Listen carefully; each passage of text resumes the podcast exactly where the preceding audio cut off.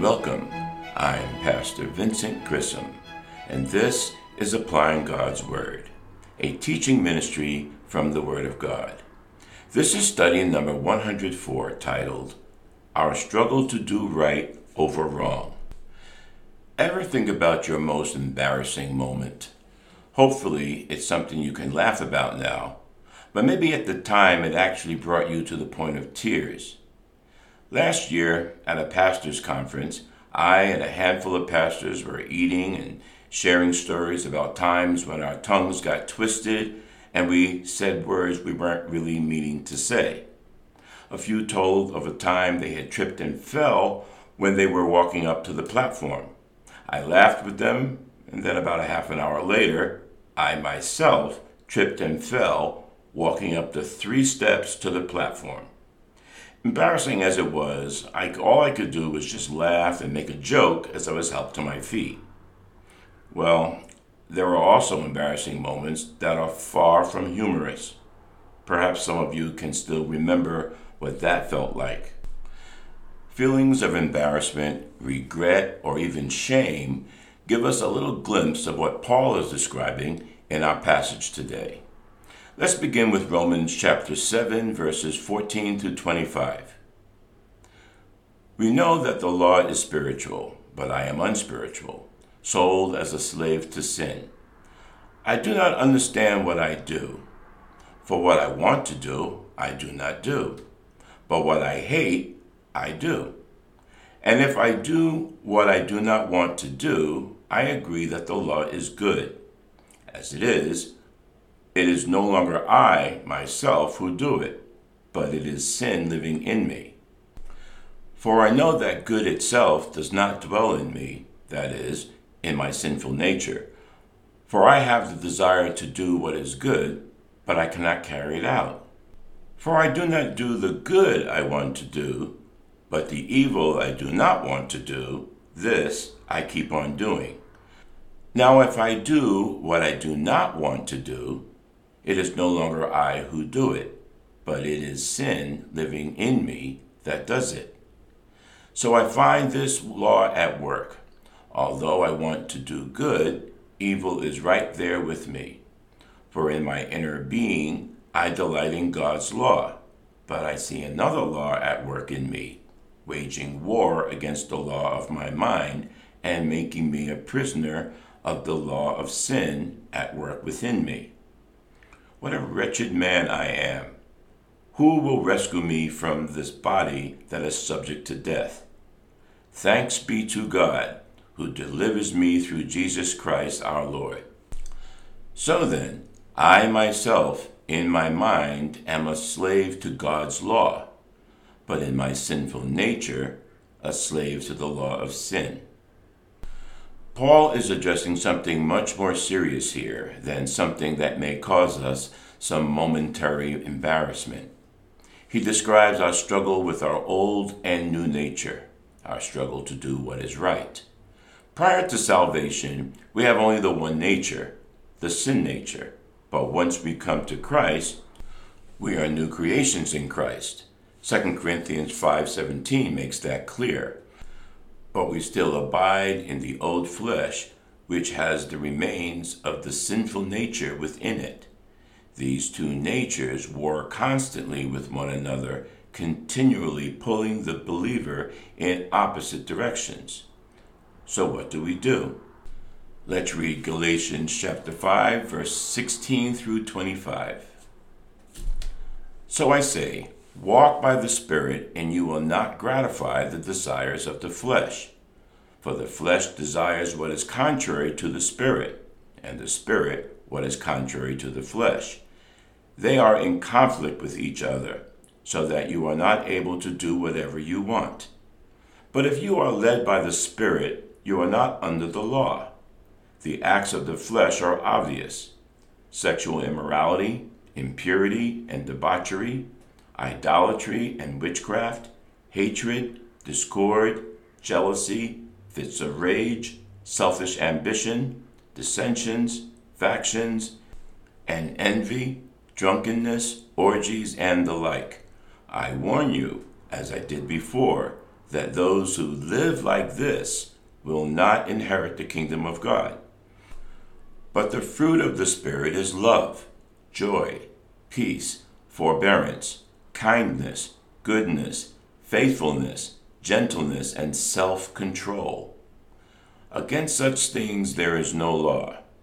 Those who belong to Christ Jesus have crucified the flesh with its passions and desires. Since we live by the Spirit, let us keep in step with the Spirit. Many of you have heard the story of the man with the two dogs. If not, it's told like this. A man owned two dogs that were always fighting each other. One day, a friend asked the man, "Which dog usually wins the fight?" The man answered, "The dog I feed the most." Inside every Christian are two different natures, two ways of reasoning and acting. One is the old nature, and the other is the new spiritual nature. The question before us is this: which nature usually wins the fight? Well, like in our story, it too depends on which one you feed the most. If you are always feeding the sinful nature by exposing yourself to sinful actions, engaging in sin, only surround yourself with sinful influences and peers, your sinful nature will win. However, if you walk by the Spirit, live by the Spirit, and keep in step with the Spirit, surrounding yourself with the Spirit's truth, the Bible, the Spirit's people, other Christians, follow the Spirit's focus, Jesus Christ, and pray in the Spirit to God the Father, your spiritual nature will win. So, which nature are you feeding the most? Is your sinful nature growing strong? Are you feeding and making provision for it? Are you finding the Christian life pretty difficult at the moment? Do you need to avoid feeding your sinful nature? Is your spiritual nature malnourished? Do you feel like you are grieving the Holy Spirit? He is grieved mainly because we too are grieved by our actions. Ephesians chapter 4 tells us that we should not grieve the Spirit, and what grieving the Spirit is. We grieve the Spirit by living like the world, by lying, by being angry, by stealing, by cursing, by being bitter, by being unforgiving, and by being sexually immoral. To grieve the Spirit is to act out in a sinful manner, whether it is in thought only or both thought and deed. So again, which nature do you feed the most? Which nature is winning the fight? James tells us what to do in chapter 4, verse 7 and 8. Submit yourselves then to God. Resist the devil, and he will flee from you. Come near to God, and he will come near to you. Wash your hands, you sinners, and purify your hearts, you double-minded. We have the victory through Christ, and we should live in that confidence by remembering 1 John chapter 4, verse 4. You, dear children, are from God, and have overcome them, because the one who is in you is greater than the one who is in the world. Ultimately, however, we know that Satan's power over Christians has been effectively destroyed, as the war has already been won through our Savior's death and resurrection, which conquered the power of sin and death forever.